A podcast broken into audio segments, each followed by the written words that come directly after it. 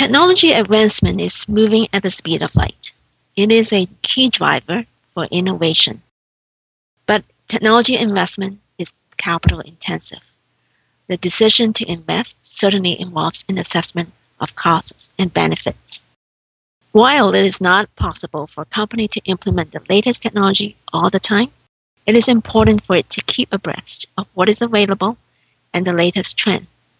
In determining whether to take advantage of new technologies, there are three factors for consideration. Number one, look at the impact of the technology on the quality of your products. Would the technology create new and unique features, improve the craftsmanship and appeal, and enhance the quality, consistency that will wow your customers? Second, look at the impact on the quality of service you offer. Would the technology help to expedite delivery and increase customer satisfaction?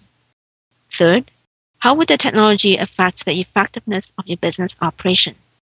Would it help drive efficiency and integrate activities better, both internally and working with your business partners? If the technology creates differentiation that distance you from your competition, you need to take advantage of it. The timing of whether to keep what works well or take advantage of a new technology hinges on an objective assessment of the costs and benefits. The essence of this is technology acquired for technology's sake makes no sense at all.